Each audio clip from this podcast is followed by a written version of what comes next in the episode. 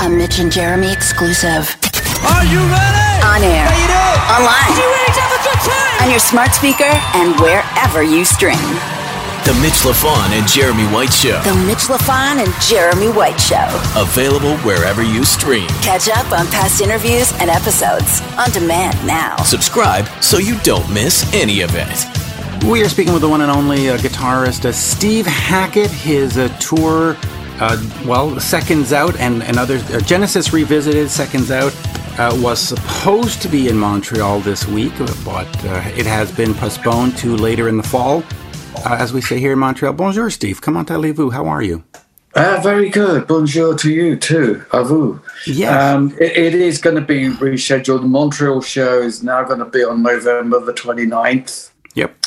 So, um, uh, and the rest of the Canadian shows are going to, I've got those dates as well, which is uh, there's Oakville on um, no, um, November the 30th and the 1st of December, Right. and Quebec on December the 4th. So, unfortunately, one of our number has caught COVID and um, then he's recovering. So, the rest of the date should be on, on schedule, but it just takes a certain amount of time for someone to um, uh, start stop testing positive and, and test negative. It, it, it's symptomatic of the times that we live in for things to uh, to go this way. So, um, uh, what can I tell you? You know, Yeah. we uh, it's uh, a crazy life, but it's wonderful playing shows again. We've managed to play a whole bunch, and uh, uh, we're looking forward to you know fulfilling all these commitments. Sorry, Yeah. it's been such a screw up for so many people who bought tickets. You know, and, uh, at one time it, it happens, and then everyone else has the pandemic, and then one of our number, the first one, it has to be said, since last fall, um, has managed to catch it, and he's a very vigilant guy, as it happens, Mister Mister Mask Up and avoid people. But you know, as soon as you um, as soon as you travel anywhere, it could uh, it could hit. Yep. But um, but he's recovering. He says he's over the worst of it now. So if only we could have gotten on a plane on Thursday, uh, everything would have would have been easy. But um, so it just means we get we get a few days off um, at this point. But uh, And, you different, know- different from playing hooky at school. uh, uh, Montreal fans and, and Quebec fans in particular are, are forgiving, and it's, it'll it'll just build more anticipation. So it'll be even better when you show up. Um, since we are recording this on on March twenty sixth, twenty twenty two, let me just quickly ask you, and then we'll get to to the uh, to the album and the shows. But tonight Yeah. is Genesis's Genesis's is that how you say that uh, final performance at the O2, which essentially wraps up the band's uh, touring career. Um, any thoughts about that? Uh, it sad to see it end after all these years? Is it a celebration for you to say, "Hey, look at that! Uh, Almost sixty Well- years. Come on." I think um, you know people are, are, are always saying you know uh, uh, this is it, that's it, it's under a wrap. I remember this from 2005. There was going to be no more and all the rest. Right. And then uh, uh, lo and behold, suddenly you know it's the old blue eyes factor is is back. So um, uh, you can never say with absolute certainty. Yes, it is being billed as such, um, but um, I, I would never bill any show as the last domino. Uh, but Right. that, that's just me. You know, I, I figured that um, you know fans have invested a lot in you know their favorite records, their favorite memories, etc. And um, I would do, always leave an open door personally. So, um, Th- Though I do see- think, I uh, think that- I was just going to say, I do think age and health on this occasion factors in more than it did in 2005 or, or all the other farewell tours, The Who, Ozzy, Kiss. I mean, you know, every Yeah, band's had at least five. Yes, exactly, exactly. Yeah.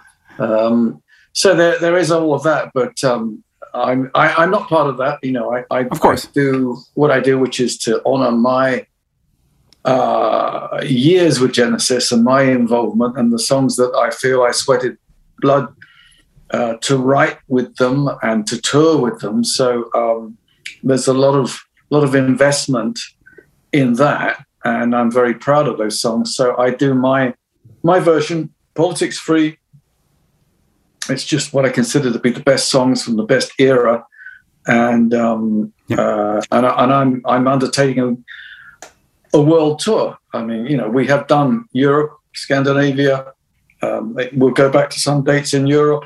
We'll be doing Australia, New Zealand, Japan this year. Uh, COVID willing, of course.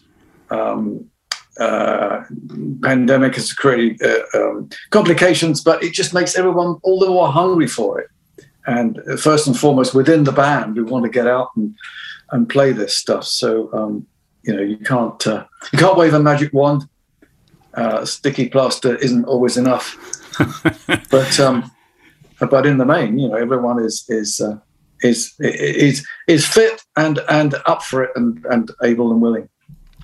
Since we're talking about uh, songs you've written or had a part of, uh, and, and of course on this tour you're playing "Supper's Ready," so let me just yeah. quickly ask you about that because you get to Foxtrot. Yep. And you know the band has done you know ten minute songs, eight minute songs, but you know twenty three, almost twenty four minutes on on "Supper's Ready."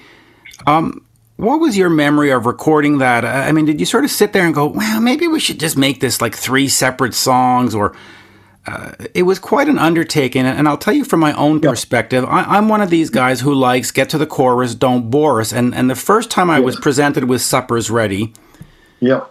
I went, oh, there's not a chance on God's green earth I'm going to listen to this. And then eventually I did, and it got to the end of it, and I went, wow. I wasn't bored. How did they manage to get me, the three minute get to the chorus, don't bore us guy, interested for 23 minutes? So, an ab- absolute kudos to you that you just that, that the song just kept me enthralled, or and other fans obviously.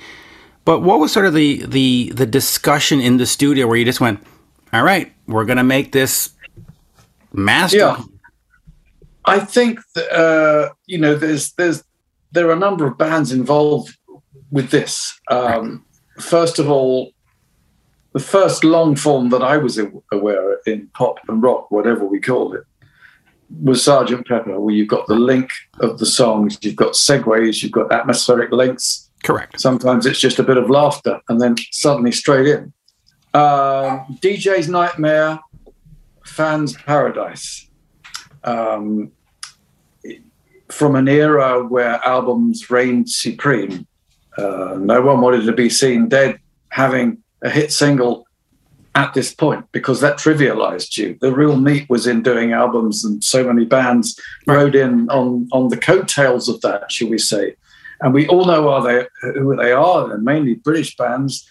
So, having witnessed that 1967, the Summer of Love, uh, Sergeant Pepper, uh, obviously that was unrepeatable. But um, seeing my pals in King Crimson a few years later, two years later, 1969 uh, the end of their set, they were linking songs together, uh, things as disparate as Holst's Mars, uh, sometimes linked together with the Young Ones and Cliff Richard. I mean, the most unlikely pairings of songs. You could do it with the system of cues, etc. Right. So, having seen them do do that live, I said to Genesis, um, uh, "I wonder if we could do a really long piece of music."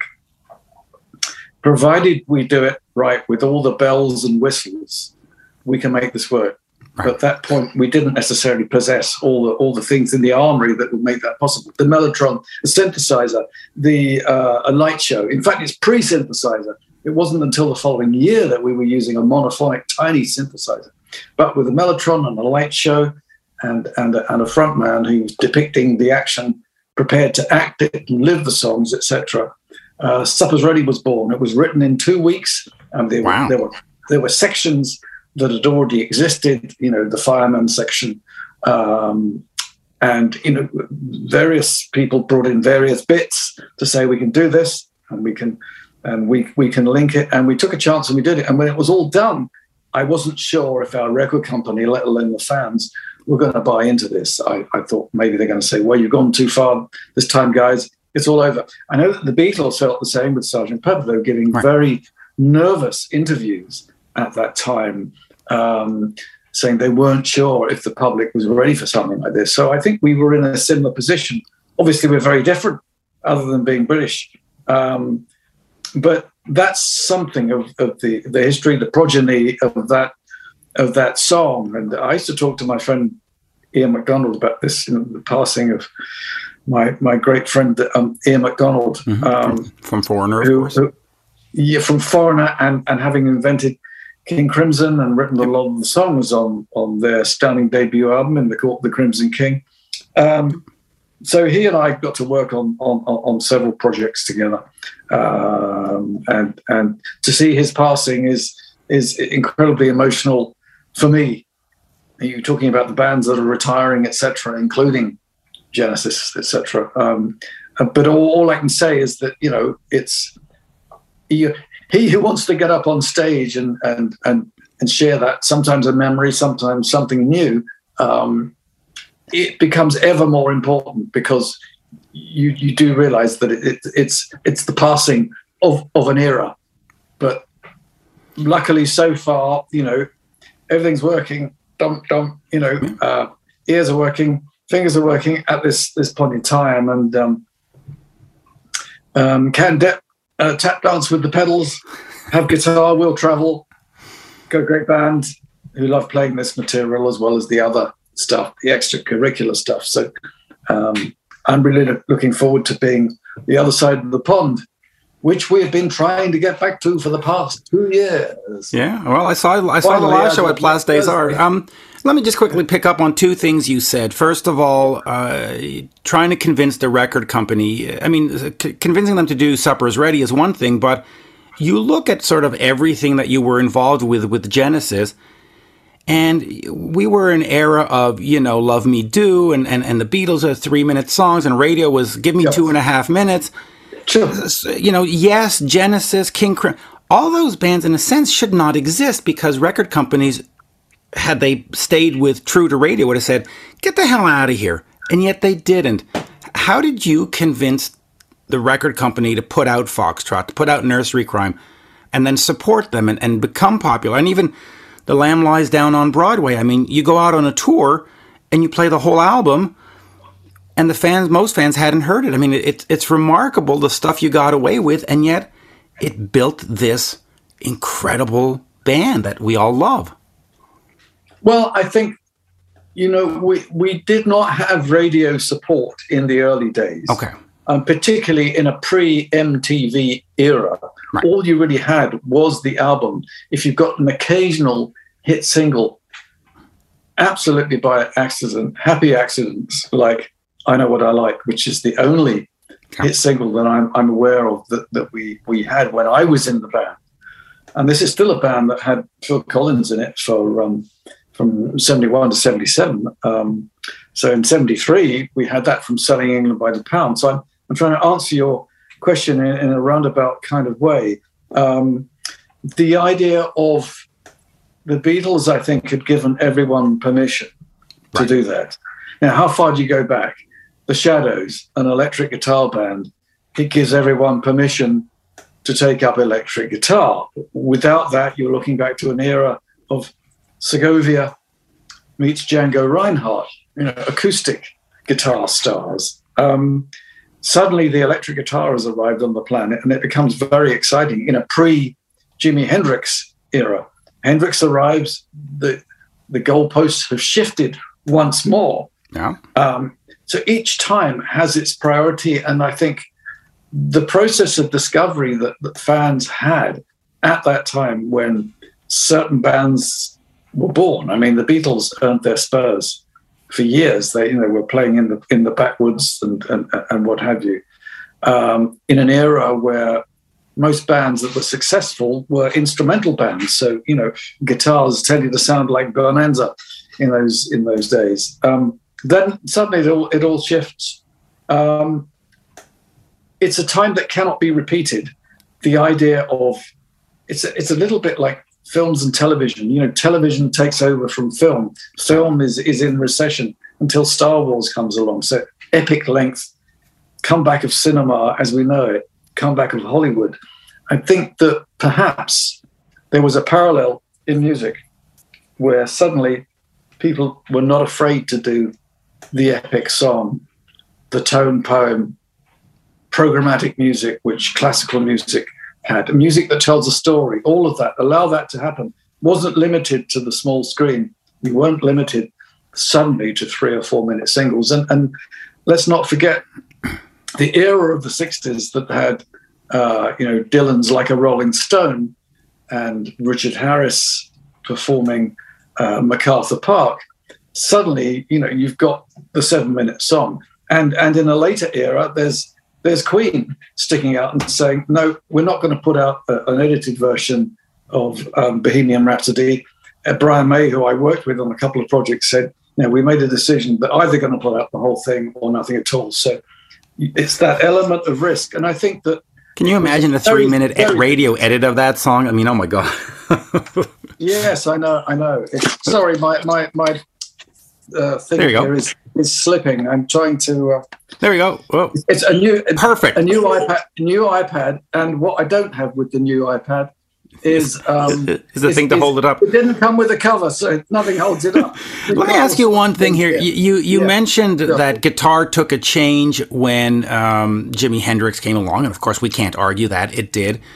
Uh, Yeah. I would suggest that also it took a change when Michael Schenker came along, but it also took a change when you came along because, you know, like it or not, and Van Halen fans like it or not, you did bring in the finger tapping, which was essential to your sound and to the sound of the band. I mean, you, you know, uh, talk to me a little bit about that and how, Yeah. how that started. I mean, were, were you watching Jimi or were you watching somebody and saying, No, no, no. or were you just sort of sitting in the in the living room going, "What if I do this?" Uh, you know, I was sitting in the bedroom of my, my parents' house and I was trying to play a line that sounded something like uh, Toccata and Fugue, J.S. Right. Bach, stuff that was played on keyboard.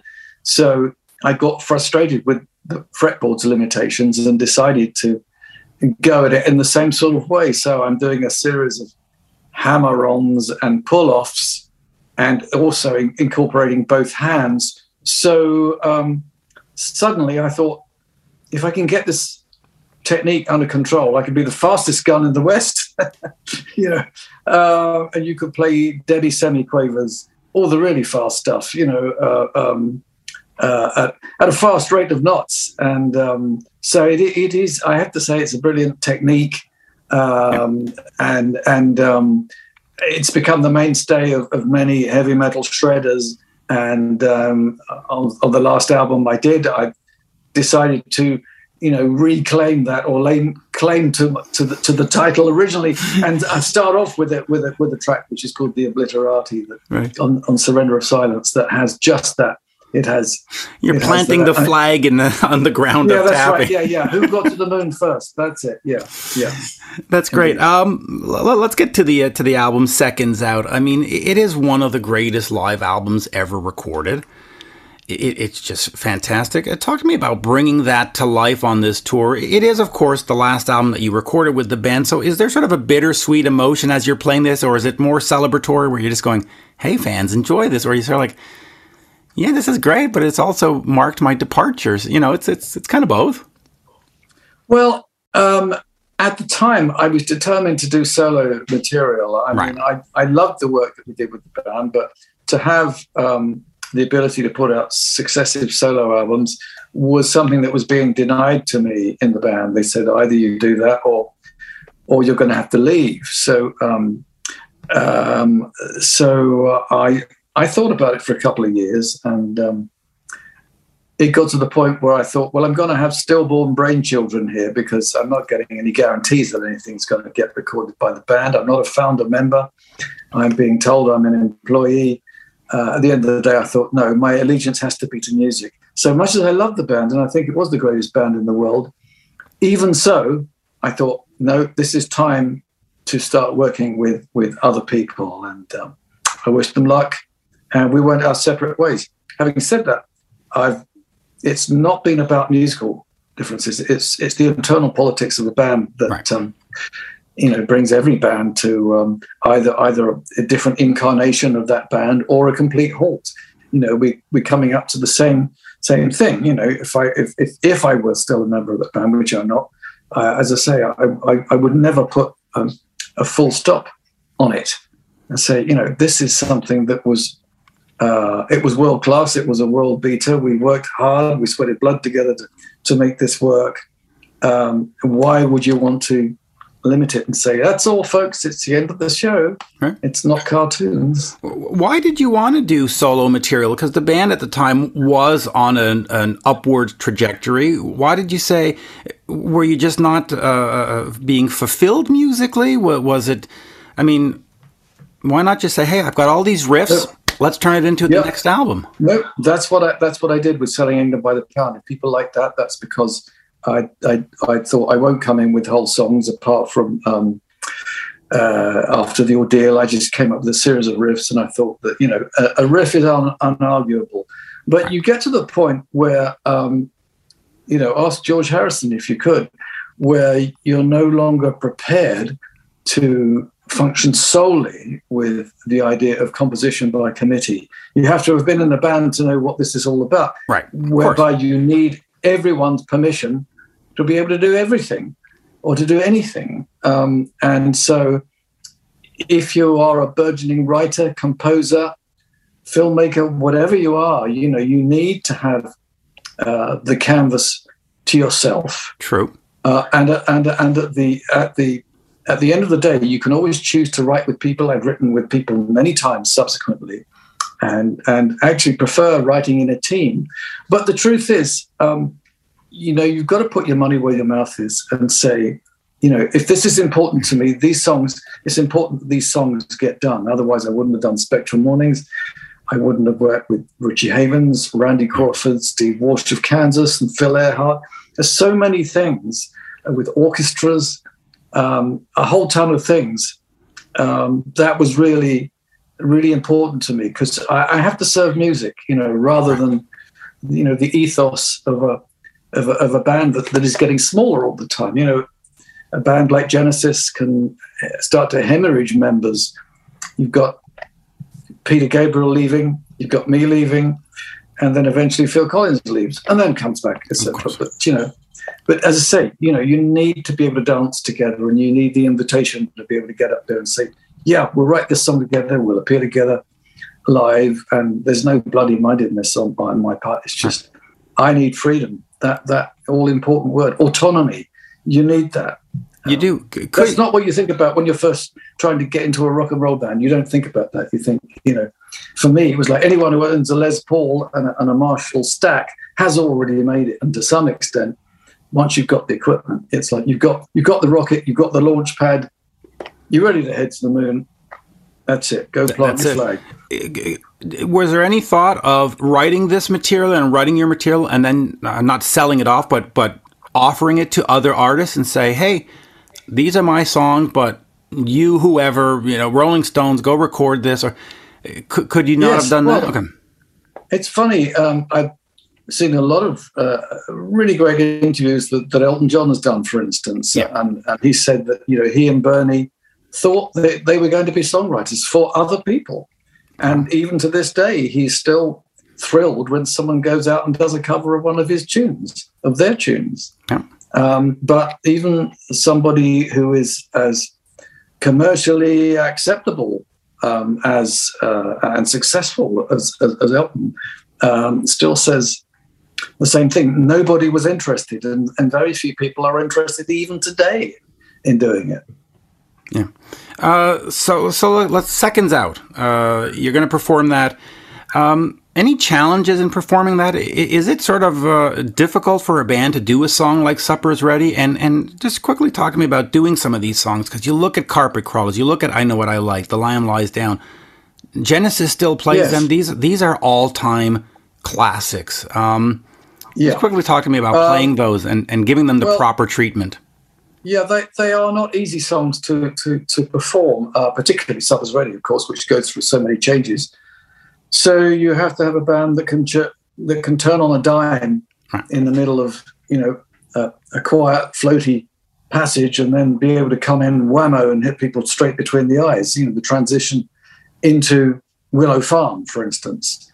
Um, not easy, but but no. worth doing. That's that's the uh, uh, that's the important thing. So uh, yeah, we we've recorded actually a show we did in in Manchester in the fall last year, which sounds I have to say sounds absolutely wonderful. I think it's the best the best live album I've ever been involved with. So a live album of a live album which cherry picked across the whole of the 70s, really, to uh, to get the best of what Genesis was capable of at that time in that pre MTV era. No no compromise about length of songs. Anything you like, short as I know what I like, or as long as as um, uh, supper's ready. Of course, you know both ends of the spectrum. Now my only trouble is I I have to do another interview, and I don't want to. Uh, well, I'll, I'll, I'll, let you, I'll, let you, get to that. Just uh, so we'll we'll end on this then. Uh, the Steve Hackett Seconds Out live album comes out when then?